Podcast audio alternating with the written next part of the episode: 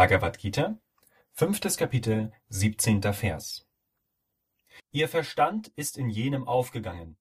Sie sind selbst jenes, Wurzeln in jenem und haben jenes zum höchsten Ziel. So gehen sie dahin, von wo es keine Rückkehr gibt, da ihre Sünden durch Erkenntnis verschwunden sind. Kommentar Swami Shivananda. Sie heften ihren Verstand auf Brahman, das höchste Selbst.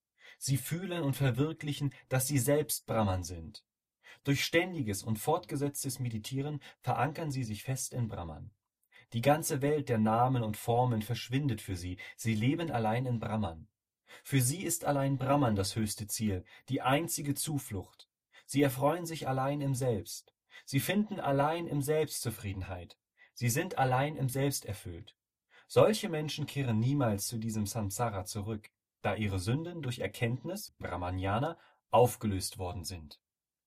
Vergleiche Kapitel 9, Vers 34